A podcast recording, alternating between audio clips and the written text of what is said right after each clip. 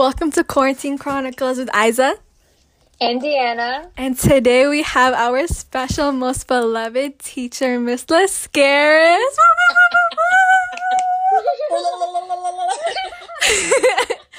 okay, Miss Laskaris, can you please introduce yourself and what subject you teach? Hi. So, yeah, I've told my girls that they've graduated. They can actually call me by my first name now, which is Gabriella. Nobody believes me. They still don't call me by my first name, but it's fine. Maybe by the time they're 50.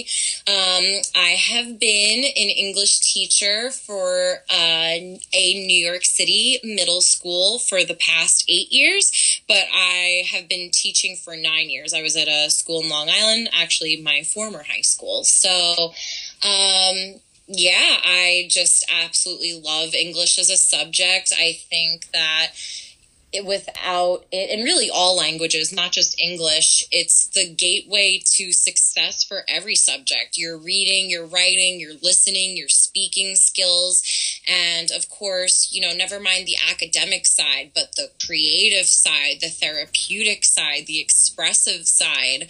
Um, there's just such beauty in that. And of course, um, I've been sent way too many English teacher memes lately, whether it's uh, ragging on my fashion, my Converse, and my jeans, or um, the more sweet and loving ones where it's like everybody has that English teacher that they can go cry to. And yeah, I was just, I was a student that loved school and um, I want my students to love school, even the ones that you know, maybe never did and just find their voice if nothing else. So that's how I feel about English. that's good. So, like, that's like a big summary of like what you do. So, like, I know we've so we have we've had classes together. So we know what it's like to be students in quarantine. So what's it like being a teacher during quarantine? I knew this question was coming, and when I was in the shower before, I was like, okay, what what do do I want to say? What words come to mind? Um, and really, the biggest things are one, stressful as could be. I feel like I am a first year teacher all over again, just trying to stay afloat and figure it all out. Not because I'm not necessarily tech savvy. Um, you know, I know my way around a computer. I am in the millennial category. uh, so it, it wasn't so much that, but just completely transforming everything overnight getting everybody logged on. And never mind again the academic portion of it but just making sure that my students were okay um, mentally emotionally all of the above. Um, so the, first word is stressful and just so much miscommunication uh, un, the unknown confusion what's to come?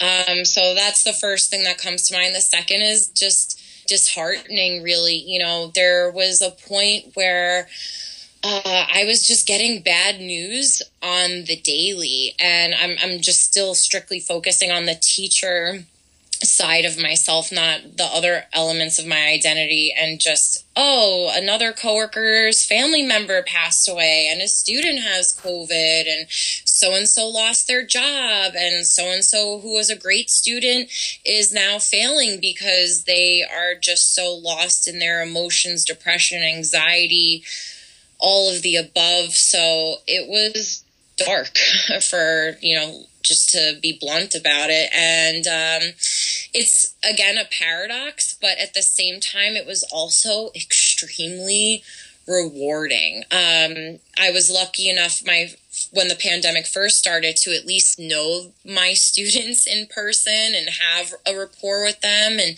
know their faces and their voices and their mannerisms and their jokes and you know all all of the above. Uh, so when we transitioned to online learning I was at least still able to touch upon those things and call back to jokes and of course harass another math teacher we all know and love the true goat i bow down to him always um, but with that being said there was such um, compassion and such gratitude. You know what a big softy I am. You know, I'm still the teacher that cries every year on the last day of school, hugging everybody goodbye. But, um, you know, the thank you letters that I got and just the one-on-one conversations and talking to students parents and you know even you guys like you guys are always going to be my babies just trying to be there as much as possible for everyone to keep the sunshine going and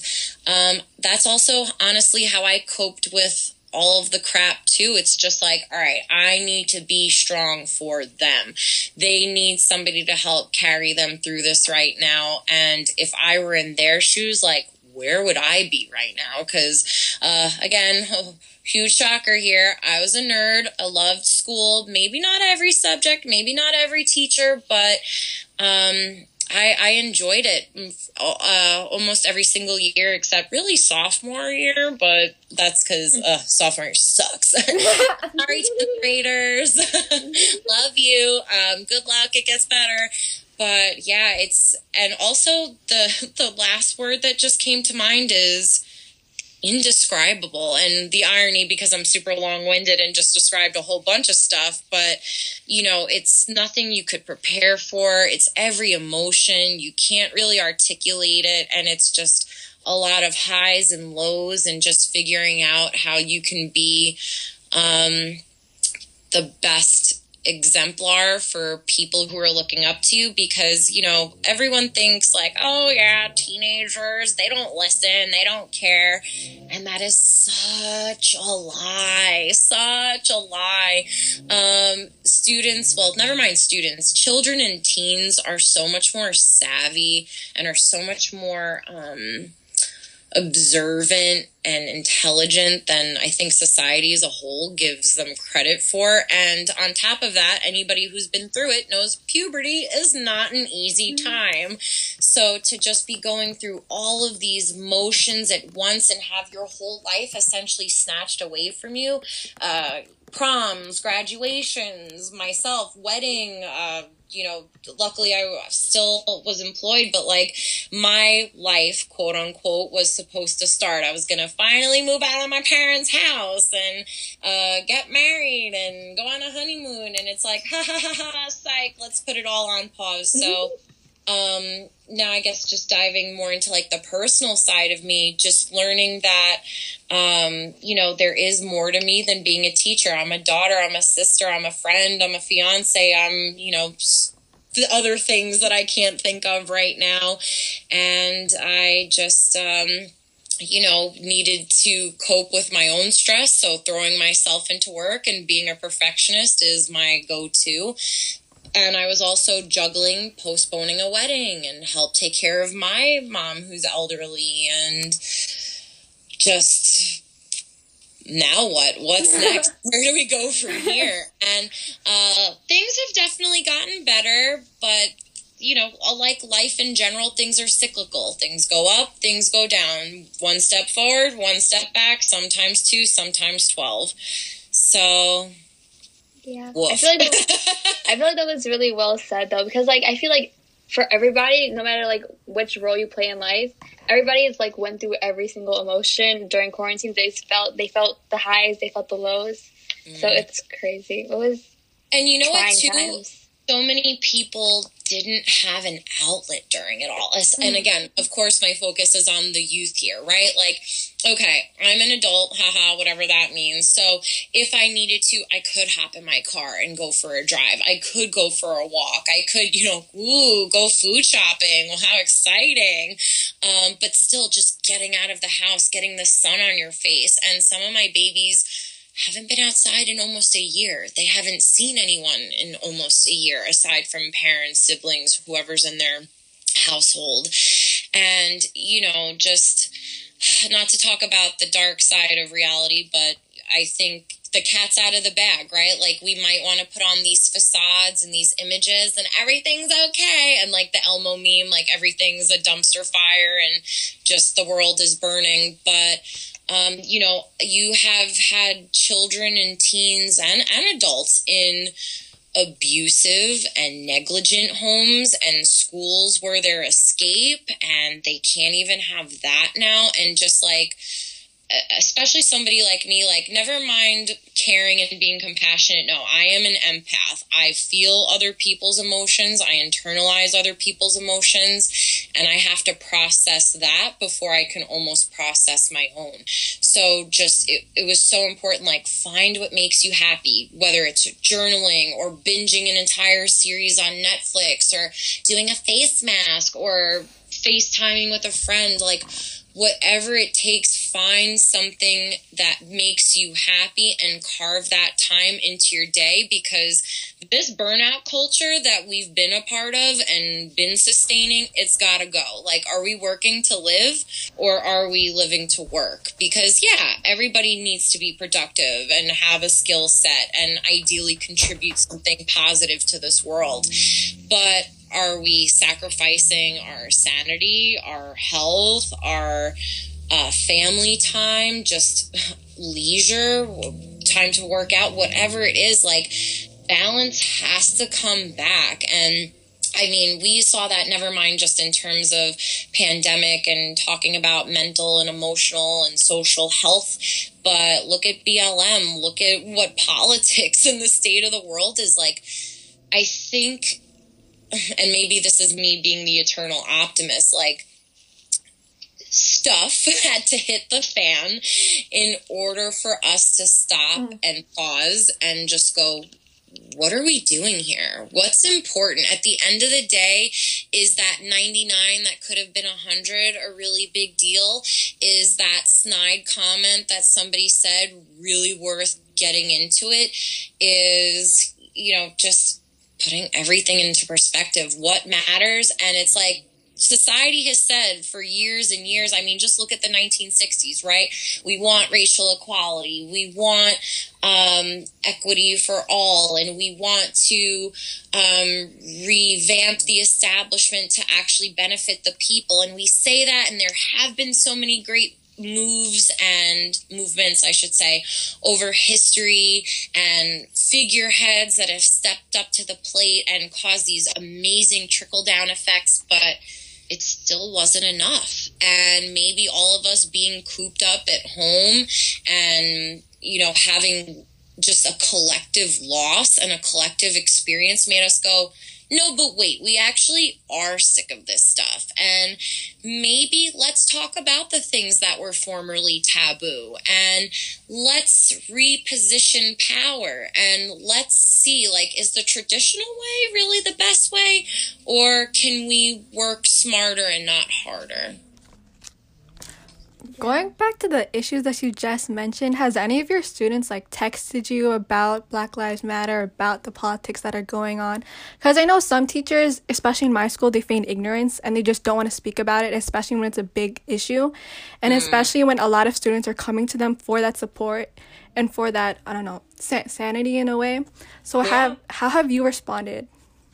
Um, so I mean, I'll focus more on my current students because of course former students, especially the older groups, you know, I can um I don't want to say let my guard down, but I can speak more um I can share my own opinions instead of having to keep that professionalism um as my priority. So in terms of my own students coming to me about it, um None of them have messaged me personally, per se, to talk about things. And perhaps the reason why is because when something happens, I will pause whatever I intended to do, whether it was the five types of imagery or signposts or whatever it is that I had planned.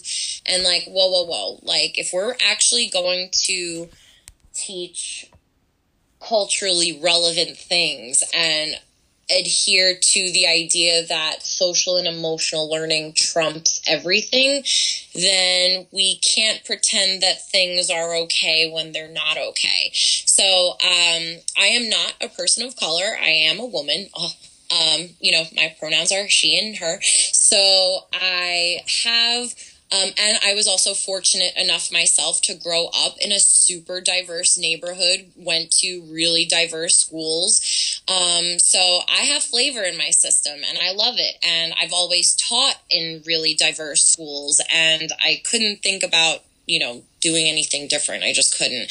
But, anyways, I digress. So, back to the students and just how I'm responding to it, you know, just saying, guys, uh, hey, there was an insurrection that happened yesterday, or, you know, uh, Amanda Gorman's inaugural speech, which is so kick ass. I don't care. Keep the curse in. I said what I said. Um, and just amplifying uh, people of color's voices and making sure that I am checking in with my students. Like, does anyone have any questions? Does anyone want to express themselves? Because I'm not the history teacher, but you know, English is the humanities, and what we're going through right now is the epitome of the humanities. So, just um, teaching them things about critical thinking and um, really validating news sources because we do live in the age of technology. And listen, there's more social media platforms, more news outlets than we know what to deal to do with, how, how to cope with it, and how to dissect it all. So it's so easy for us to just read a headline and go, oh, that's the truth, instead of digging deeper. So, encouraging them to make sure that you look at all sides of the story, all news outlets, and go to independent outlets and make your own, um, draw your own conclusions. And of course, at this age, um, particularly middle school, people are so, um, influenced by their appearance, by their mm-hmm. image, by their brand, if you will. Mm-hmm. And they also want to, um, you know, be validated by their peers. But of course, you know, families. So everybody is influencing everything. Um, I know we got a little bit tangential here, but circling back, bringing it all home, um, you know, just teaching kids to think for themselves and that these are moments where we should stop and reflect and say, how did we get here? How are we going to prevent this from happening again? And, um, you know, some students definitely spoke up and asked questions and shared their experiences, their disbelief. And, um, one thing that really resonated with me is um, a lot of students, a lot of my students that have immigrated from other countries, particularly those that had political strife and hardship, were like, my parents left this country or that country to escape these um, political issues and turmoil. And here we are experiencing them now. So it's just like, the upside down, right? it's like Stranger Things, but we're in real life. Um, I've also taught my students about the importance of um, being wary of censorship, especially as an English teacher. Again, I don't condone any hate speech whatsoever, any mm-hmm. inciting violence. Uh, you know, mm-hmm. just be a good person, right? Um, but it's also very important to hear what the other side has mm-hmm. to say. Mm-hmm. And I am going to do a shameless plug here. Anybody who hasn't watched The Social Dilemma on Netflix, get your behind onto your account, onto a friend's account, and watch it. Because again, millennials, I'm looking at you, um, and the next generation, like we live, eat, breathe social media. It's an escape for us. It's a way that we keep in touch with people. It's a way that we get life hacks and new recipes to cook. But it's also divisive. Mm-hmm. And these algorithms that we can't even begin to fathom or understand, and all of this data that's being collected on us. Is it really just for consumerism and, you know, throw back to our advertising project? Like, is it just to get people to buy things and to, you know, um, just get their dollar essentially?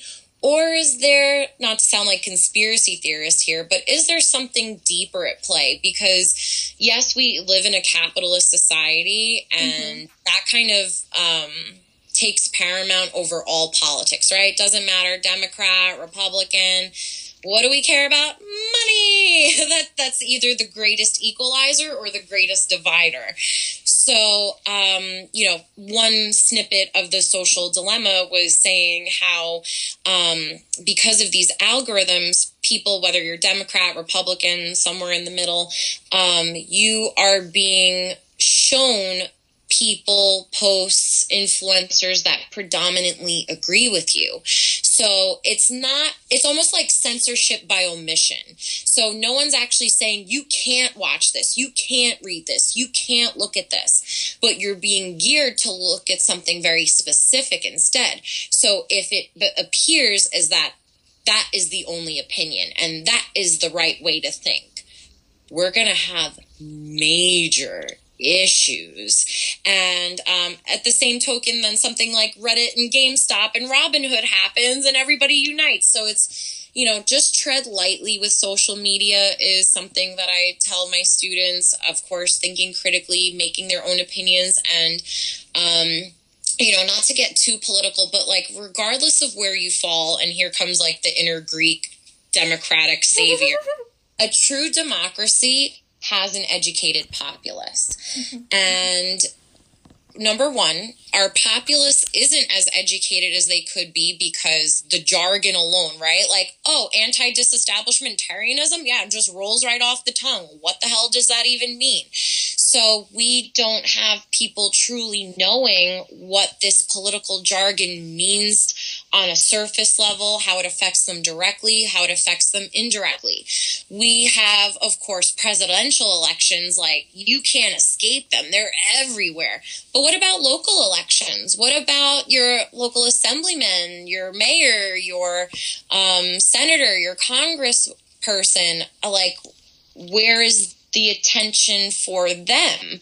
And again, this kind of all comes back to money, right? Whoever has the funding has the loudest voice, has the most attention, has the most followers. Um, so we don't have an educated populace because it's hard to disseminate that information. It's hard to break it down into layman's terms, whether you were born here and English is your native language or you immigrated and English is your 15th language. Um, it's hard to just navigate through all of that. And um, another reason why the populace isn't educated is because, you know, sometimes they don't want to. Like, ah, politics, that's not for me. It doesn't affect me. It's boring. It's annoying. It's a bunch of angry, you know, not not as much, but a bunch of angry white men just yelling at each other. Um, I know that's I, how I felt growing up watching my dad watch the news on Sundays. And um, to be perfectly honest, another real reason why the populace isn't educated is because they're being worked to death. At the end of the day, after a seven uh, seven hour a seven day work week, and you've been putting in way more than forty hours, do you want to unwind with some peaceful political debates? Or do you want to just zone out and duh, SpongeBob, you know? Like, mm-hmm. I know what I'm choosing. So that's part one. Part two of all of this, like, in terms of politics, it's so important to know that a true democracy doesn't mean a two party system. And we've become so um, blinded by this idea that there's only conservatives, there's only liberals, there's only Democrats, there's only Republicans. Sure, they are, of course, two very important um, factions and ideo- better yet ideologies i should say um, that have sh- helped shape this country and the world uh, for better or worse. Uh, but if you really delve into politics and i mean really from monarchies to oligarchies bureaucracies democracies republics and et cetera et cetera et cetera um, you know republicans and democrats aren't as far apart as they are portrayed to be. Yes, of course, issues like abortion or foreign policy, yeah, there there are very striking differences. But if you look at again the whole grand scheme of politics, they're not that far off. And again, going back to money, people think those are their only two choices when really we have libertarians, we have green parties, we have, you know, so many independents that don't even get the time of day because they can't even get their footing because almost like um, if you think of like Democrats and Republicans as being monopolies, they just squash out the competition immediately. Like they don't have millions of dollars. Like let's say any of us wanted to run for presidency or anything. Like you either need to hustle and network and just really be a whiz with getting your name, your cause, your stance out there, or you got to have a lot, a lot of money. And uh, while I do play lotto from time to time, you know, the likelihood of you winning and having that kind of bankroll is, you know, just not likely for most of us, unfortunately. Um, so, yeah, just educating people that there are more options out there. Look for them, ask them, demand them, create them. And, um, you know, just getting out there and believing that your vote matters, going and looking at local elections and, um, you know, if not to be cheesy, but if you don't see the change that you want, then you have to become it yourself. So, teaching my kids all of these things um, within the context, of course, of words and concepts that they'll understand, and just um, to help them you know, cope with the emotional turmoil of it as well. And, you know, I've had students of color my I don't want to say my whole life, but my whole teaching career and I have seen disparities. I have seen the hardship and you know whether it's just um you know somebody that like the age old example you have somebody cross the street because of the color of your skin and they're afraid to potentially be near you because of stereotypes or you have um, you know people that don't check their privilege i mean ugh, we could talk about this kind of stuff for days but just you know look world peace starts at home, right? Look within yourself.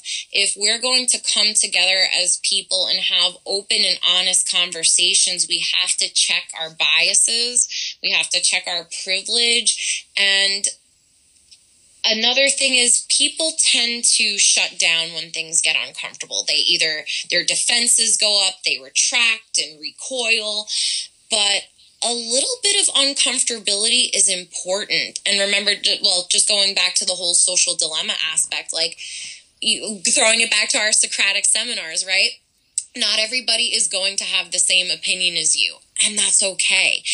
But we all know, like, oh, Facebook's the worst. The social media soapbox. People will make angry statuses and fight with people thinking that they're going to change their mind. And it just resorts to name calling or people preaching to their, to their choir. Like, is that the best form? Like, I remember even with the presidential debates, I told my students, I'm like, I just want to say that you guys handled a debate more maturely than presidential candidates, which just blew my mind. I was like, where is that bell? Somebody's got to mute these people. I'm like, they should have had a teacher moderating this. Like, get it together.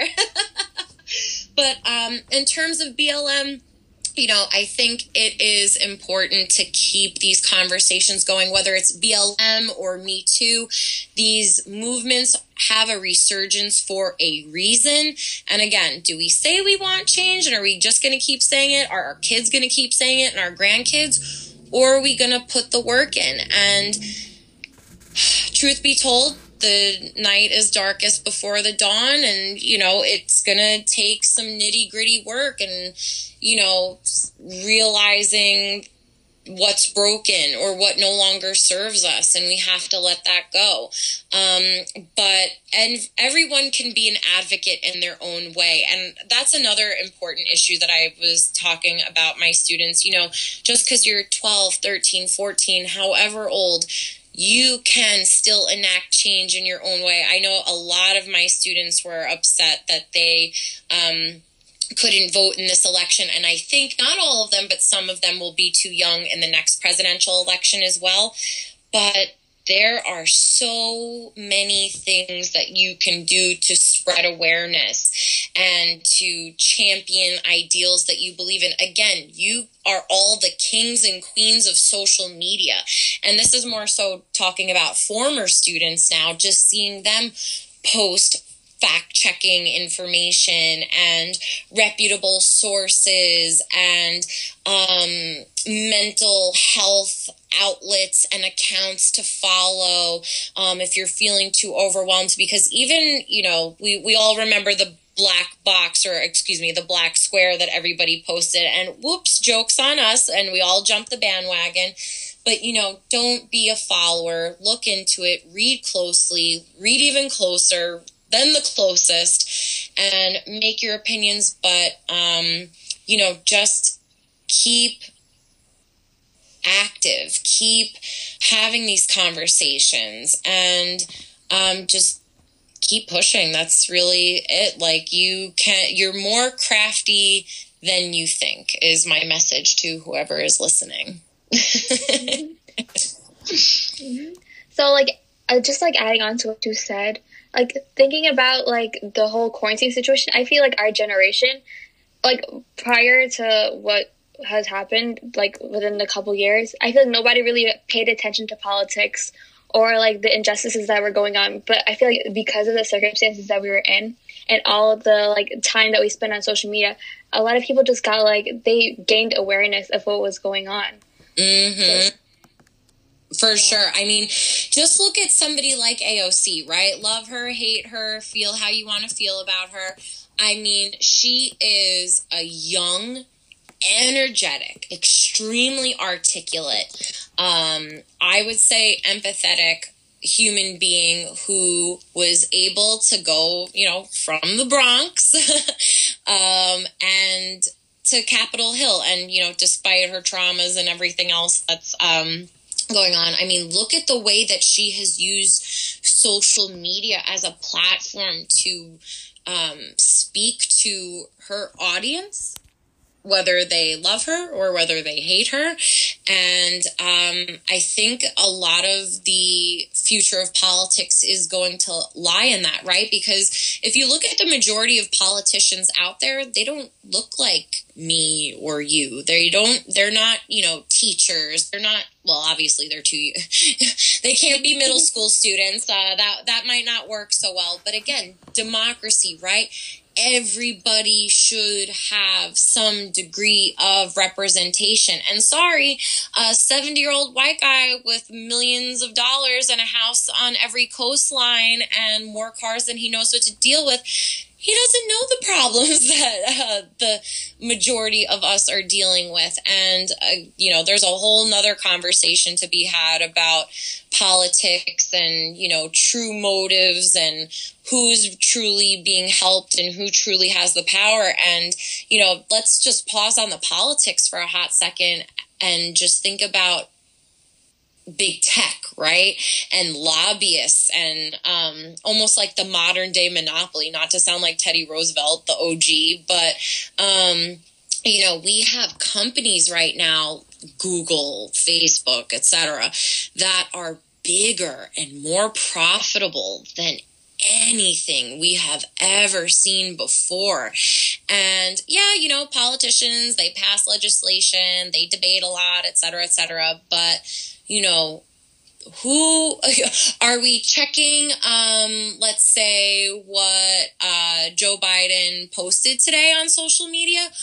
Sure we might be but are we just scrolling through social media endlessly and falling down Reddit wormholes and just you know falling victim to clickbait. And I think there's something to be said about that and just the role that these companies are playing in the world right now. And again, all of this data collection, are, is it really because you want me to, you know, buy that new silk pillowcase on Amazon?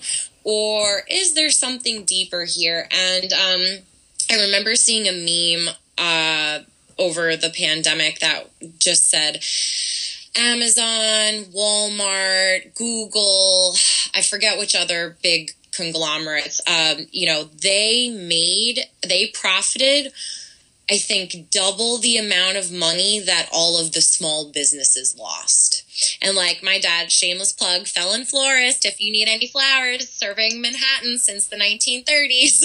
well, actually, the whole city, but um, we're now stationed in Long Island City. Valentine's Day is coming up. Get your flowers some, oh, get your boo some flowers up. I already messed up the pitch. That's why I'm not a sponsor. Anyways, um, you know, like these small businesses, um, even my vendors that uh, for my wedding, they are suffering so badly. Like, just to quote my dad, he's like, Listen, kid, I really want to do your flowers for your wedding. And yeah, Pop Pop, my grandfather, um, he was able to bring the business through the Great Depression, but, and I was able to get through the recession of 2008, you know, the whole post 9 11. But this might be what puts the final nail in the coffin. And of course, I hope not for him, for all of the small businesses out there. Support, support, support.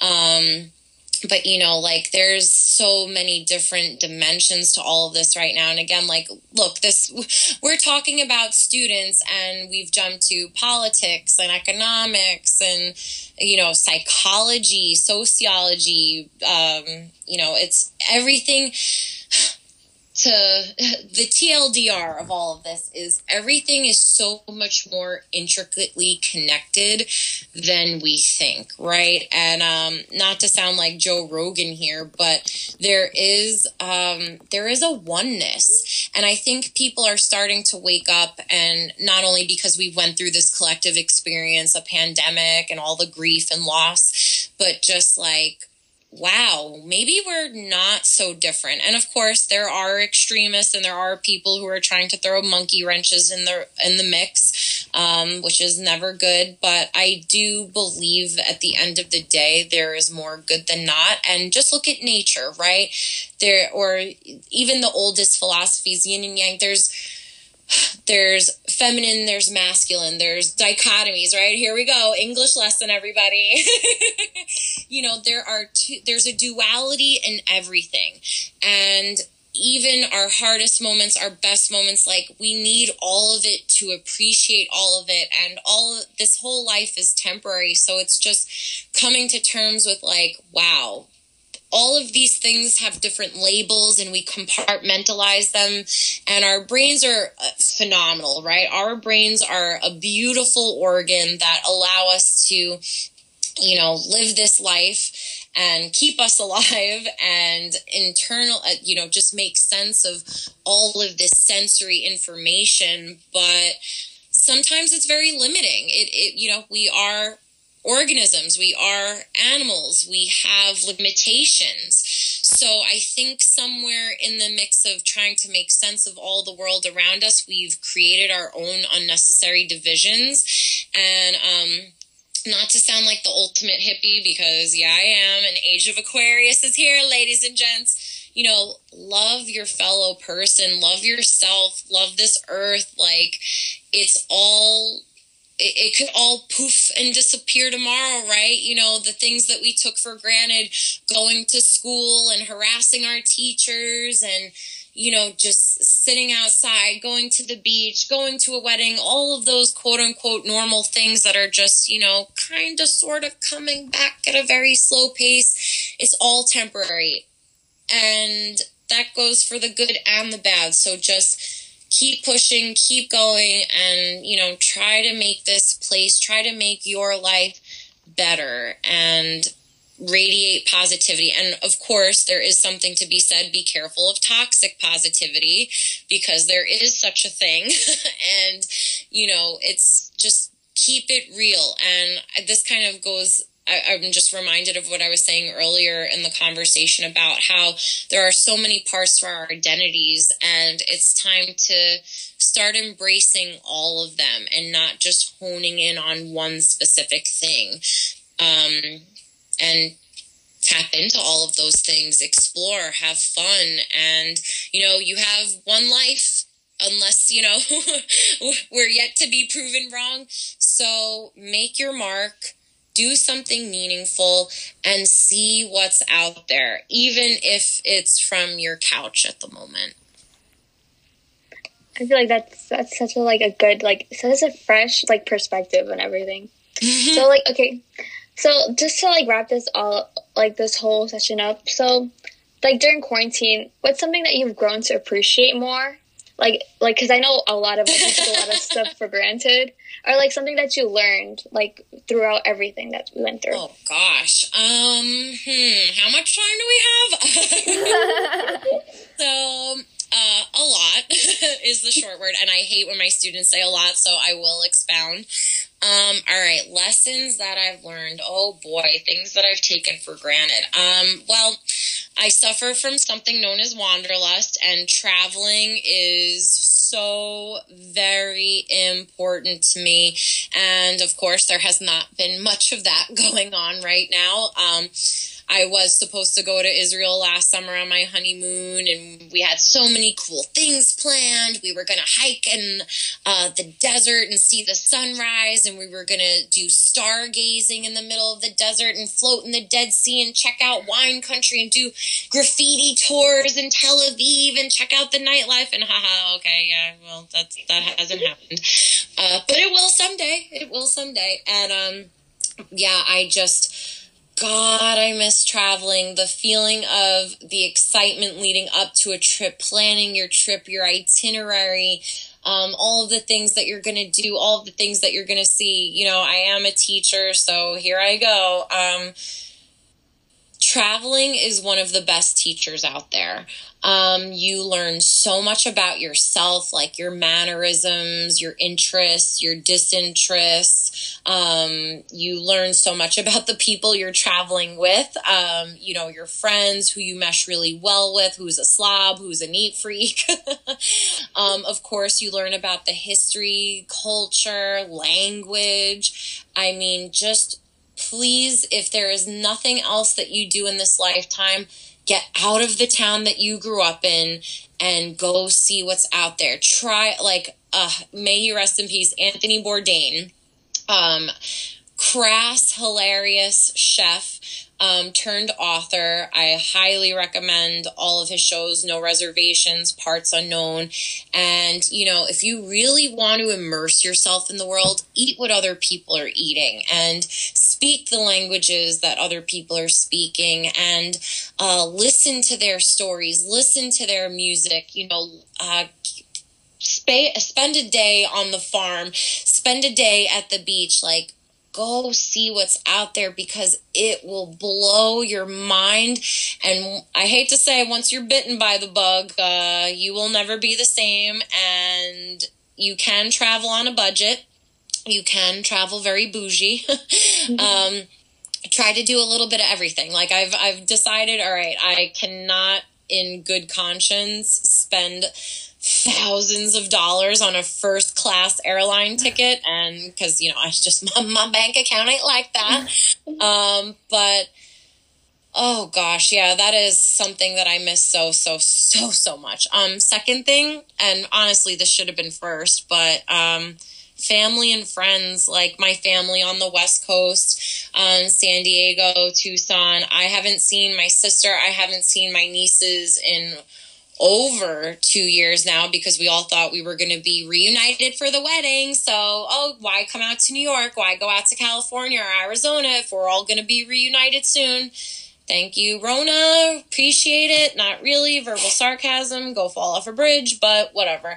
So, I mean, just those things like human touch, right? Hugging somebody, holding somebody's hand um, you know, seeing people's facial expressions, like, you know, going to the supermarket. I am my mother's daughter. I always chop it up with the cashier because I know that they have it rough. And I'm like, how's your day going? What's up? Oh, is it busy? What time do you get off your shift? And, you know, you can see the their foreheads and their eyebrows and their eyes and of course their hands so you can get some body language some portion of a facial expression but just like seeing people and being stimulated by something other than a stupid screen. My God, please, people, take breaks from these screens. Like, wear blue light glasses, turn candlelight mode on your computers and your phones and stuff.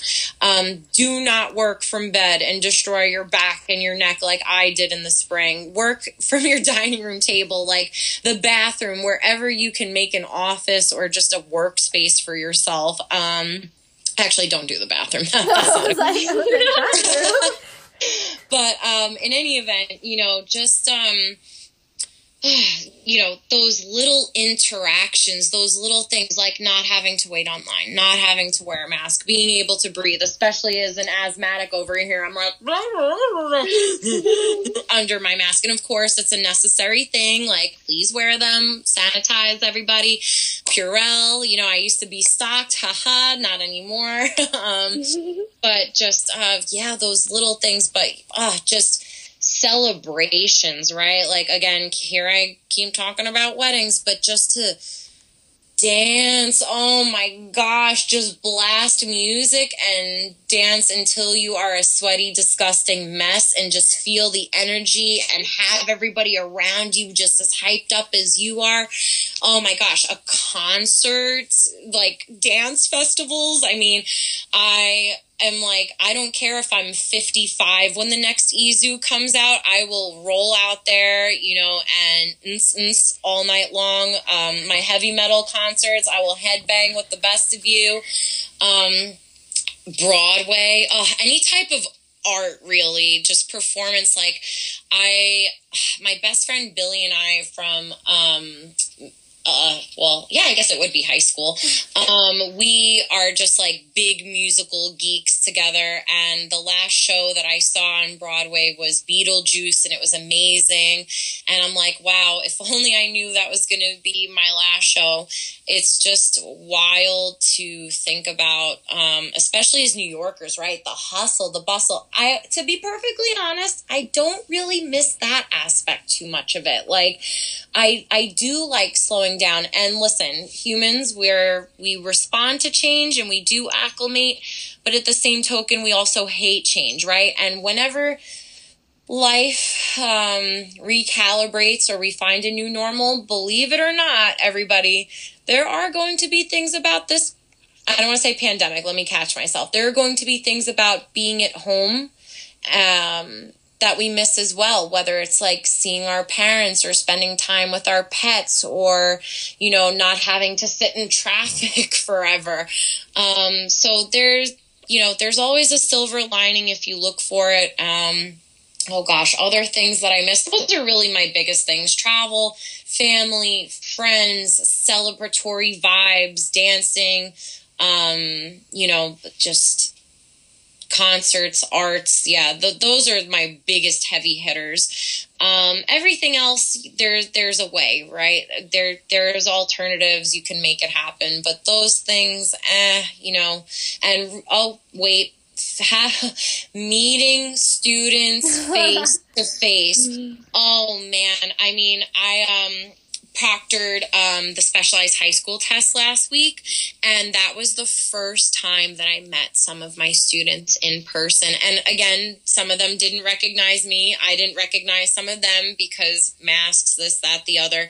And also, some of them haven't been on camera at all. I've, they've never unmuted themselves, they just exist as a name and a letter and a circle or in the chat. And I definitely have developed a rapport with them and I, you know, of course love them just as much as I've loved any kid that I've taught or will teach. Um, but God, is that something I take for granted? Uh, I, I guess that's one thing I took for granted is like, it was always magical, but that energy and me and, um, uh, somebody who I'll call Chestnut for those inside listeners. Um, we have talked so many times about how we miss being able to vibe off of each other and crack jokes. And again, facial expressions, body language, group work. Um, you know, having students find their voices again. Like, uh, so many of them, as the year has gone on, have stopped turning on their cameras and they're not participating as much as they once were. And I know why. It's it's not a secret. And you know, I'm gonna keep my camera on, messy bun and zits like I'm 13 all over again, to keep myself humble and to encourage them to do it as well. But um, yeah, uh, just to be able to joke with my kids and see them every day and, you know, all of the, the weird things that happen in a classroom. Uh, you know, I miss all of it. Even, you know, uh, I know you're out there. Anybody who's given me a hard time in the classroom, yes, I miss that. I will say I don't miss yelling though. Not that I was ever really much of a yeller, but um, two perks of quarantine or distance learning. I have not raised my voice. once because like what are you gonna be like stop fighting! No nobody's fighting. Like that that's not happening. Um and knock on wood I have been probably the healthiest this year. Girl, listen, not a sinus infection, not strep throat, not bronchitis, not COVID. Please, uh, like, no, none of it. Um, but, you know, I love my little middle schoolers, but kids, you're dirty. You don't wash your hands. you come back from the bathroom with my pass and you didn't wash your hands and you didn't use Purell. You're stinky. so, um, or of course, like kids like coming to school because they had a test that day and they're dying on the desk in front of you with like a hundred fever, blah, blah, blah, blah. And, but I had to take your quiz. No, you didn't. You had to stay home and get better and not get the rest of us sick. But of course, there are many reasons as to why that happens. Um, so, lessons learned. Oh boy. Um, burnout culture needs to end, and I need to help be a part of that. Um, hmm. Teaching is such an undervalued profession. Yeah. Oh my goodness. I've always appreciated educators. I've had so many wonderful educators in my life. Um, and I appreciate my colleagues. I appreciate my administrators, but whoa, are we an underfunded? Are we underappreciated? Are we, um, what was the underpaid? uh, you know, all of the unders that you can include. Um, and, you know, it's whatever. I'm just gonna say it. Um, when the pandemic first hit and oh you know teachers we love you. Thank you so much. And there are some people who still absolutely feel that way. And then there are some people like you know, these teachers, they're just collecting paychecks and they're not doing anything, and I'm teaching my own kids. I could do this and I didn't even go to school for it and blah blah blah blah blah and or or I should say, you know, um, te- testing is so important and numbers, numbers, data, data. And listen, yes, people should be proficient. People should have foundational skills. Otherwise, they are going to suffer in life. And that is the greatest disservice ever. But we went from appreciating teachers and educators, kind of, sort of, to forgetting that very quickly. And just education as a whole, like a vibe. Are we going to really put students' social and emotional learning first and cultural responsiveness? Or are we still worried about test scores and things of that nature? Because to be perfectly honest, it's very hard to have both. They are you know, very different animals. And if you're truly going to be empathetic and, you know, teach the child or the teenager holistically and, you know, be completely honest and transparent with them and embrace different cultures and give them a voice and project based learning or service based learning and, um, all of those really revolutionary things in teaching that are awesome and make for the best lessons, not only for the students to learn, but for also us to teach. Uh, the creative stuff, the expressive stuff. Like, does that matter? Or are we teaching to a test and worried about minutia and giving these testing companies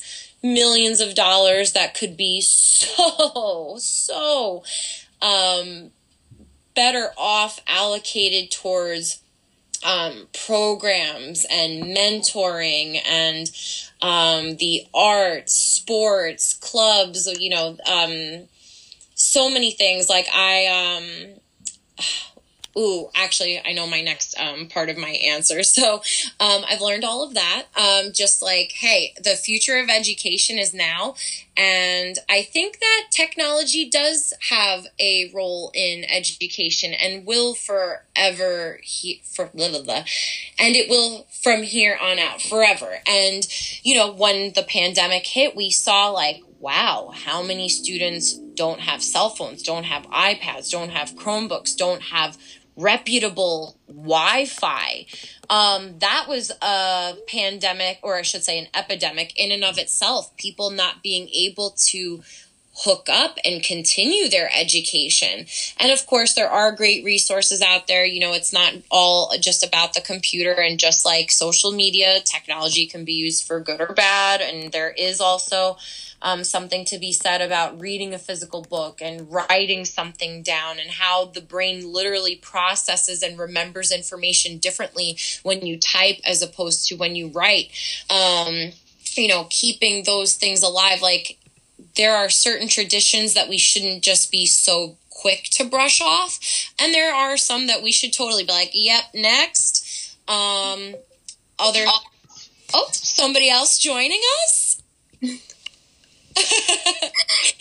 a glitch. Oh, sorry. Anyways, um, see, technical difficulties.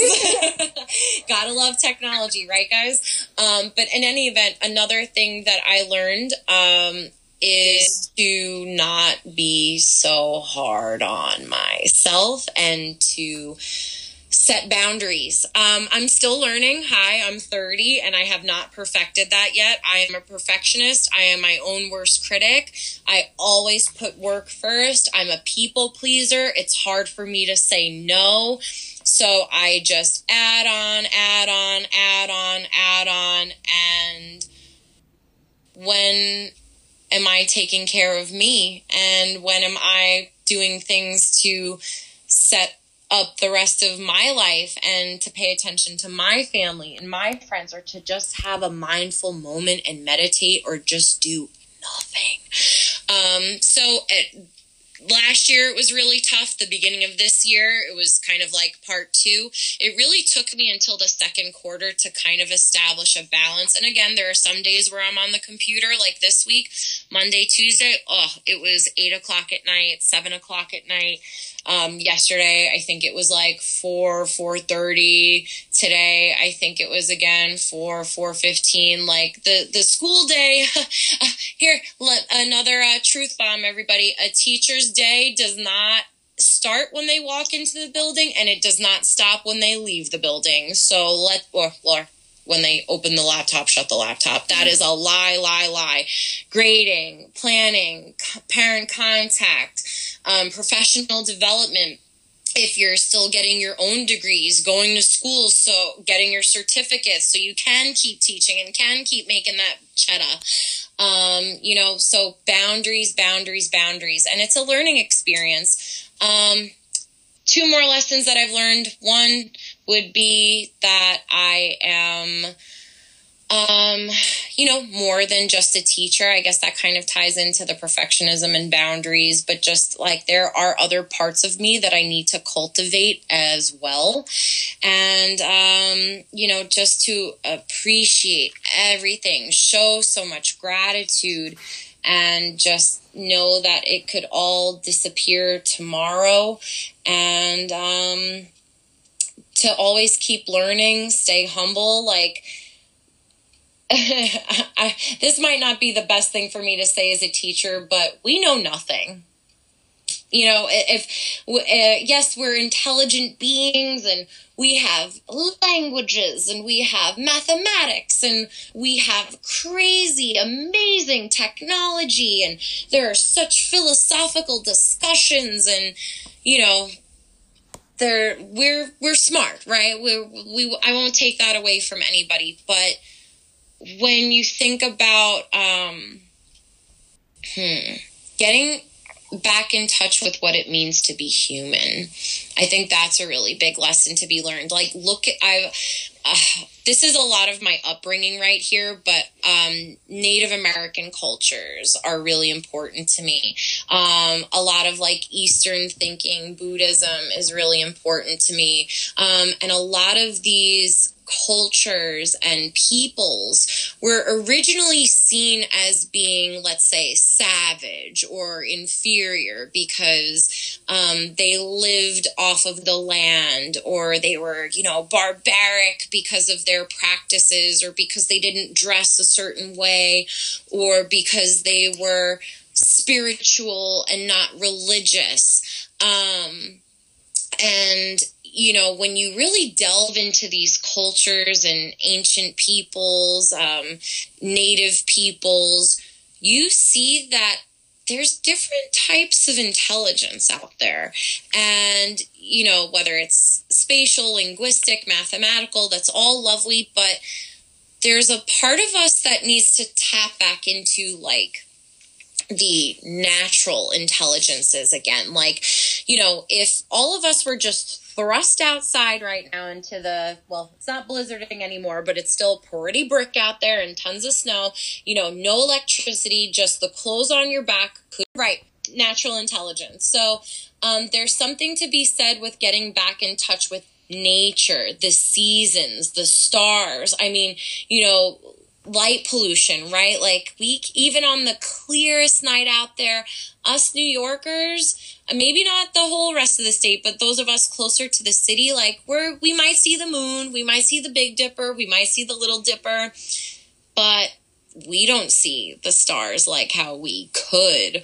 Um, we don't know, well, not all of us, but people don't know how to survive the elements like they once did. How to build a shelter how to build a fire how what to eat what not to eat. Um, all of those like survival necessities. We're we're very cushiony even in the middle of a pandemic right? We still have comforts like compared to let's say the pandemic of 1918 or pandemics before that that weren't even recorded or you know the black plague. Um you know we have more comforts than not. So just getting in touch with nature, what it means to grow something, what it means to cultivate something, what it means to literally reap what you sow, uh, and of course, figuratively, um, and just learning about plants and animals and preserving habitats, conservation. Um, you know, there's so much money and research put into, um, you know, testing things for, I mean, look, just like the coronavirus vaccine, right? Like, we need science. That's completely indisputable. But there's, if we open our eyes and slow down and smell the roses, we'll see that we really have everything we need around us. And, you know, staring at a blue screen is not ever going to replace the sunshine on your face. And, you know, hearing, let's say, a really cool song that's like, you know, super techy and has all these samples and sound effects isn't going to replace, replace a bird chirping out your window. And, um, you know, there's just enjoy nature. We're a part of it. It's a part of us. And even though we might want to be Elon Musk cyborgs running around with Neuralink and chips in our brain, yeah, that might be wonderful and it might help us eradicate diseases and all of these awful things that have, um, caused conflicts for centuries, millennium, uh, millennia rather, and uh, but there don't forget what we have right in front of us. Like, don't be so quick to find the new earth that we're going to replace this one with if and when we destroy it. Like, take care of what you have right now. You know, reduce, reuse, recycle. Be nice to children. Be nice to animals. You know, they're the innocents. They're, you know, they're looking to you for guidance. And, um, yeah, just take a moment and enjoy the beauty of it all, even the chaos, even the storm, right? Like, there's just still such power. There's such, you know, like, whoa, be be humbled. Wow, you really want to be humbled? Watch a video that shows you how small Earth is in the oh grand of the universe, right? Like, right where we are in the solar system, where we are in this galaxy, where this galaxy is in the supercluster, where the supercluster is. Da, da, da. I mean, we're to quote my fiance, we're scum on a rock, right? We're we're smart scum on a rock, but um, you know, we're don't just don't ever have this superiority complex because there's always going to be someone bigger, faster, better, stronger, and that's okay, right? Embrace what your talents are, what your strengths are. And um, remember the whole monolith thing that was happening? We were wondering if we were going to have an alien invasion, was the next part of a 2020 apocalypse bingo. Um, you know, there when we think about aliens, you know, it might not be a green fuzzy guy with big black eyeballs. Alien could just be bacteria growing on another planet. Or it could be some type of being that we don't even have the mental capacity to imagine because we can only process certain things. So, all this to say, um, the truth is out there. You never know what's out there. Keep learning, keep exploring, be nice to yourself, be nice to others. And wow, if that wasn't a life coach TED talk, I, I don't know what will be. well, that ends Quarantine Chronicles with Aiza. Indiana. And we just want to say, Mrs. Laskaris, that we really appreciate you. You're one of the most appreciated teachers out here for us. And I know some of your former students. I know, even though you're underappreciated by the world, we appreciate you. We appreciate uh, you the most. Thank you. it's been i appreciate it. I appreciate your appreciation. and to anybody who's listening, go thank someone. Of course, yeah, it'd be nice if you thanked a teacher, but turn your damn cameras on, unmute yourselves, let them know like we're people too and yeah, we're we're smiley and we're bubbly we're trying to be strong for you and entertaining, but I can't tell you like my kids right before um the December break, they did one of the TikTok challenges where they all like did the thank you letters at the same time. Of course, tears were shed, and it's just little things go so far right now. Let somebody know you love them, thank them. And um, I just have to say thank you guys for doing what you're doing. Thank you for being a part of my life. Anybody out there listening who knows me even a little bit, like we're all on this journey together. You've made me who I am. I hope um, I'm I've helped or am helping you. Uh, you become a better version of yourself and um, yeah, I just, uh, you don't have to be a teacher that went to school for teaching to be one either, right? We have teachers all around us, our friends, our parents, um, you know, animals, nature. It's the lessons are there if you just open your eyes wide enough and, you know, maybe shush for a second to listen. giggle, giggle, giggle. giggle. uh, in conclusion, again, this has been Quarantine Chronicles. Aiza, Deeana, and Miss Laskaris. okay, bye guys. Thanks for having bye. me, ladies.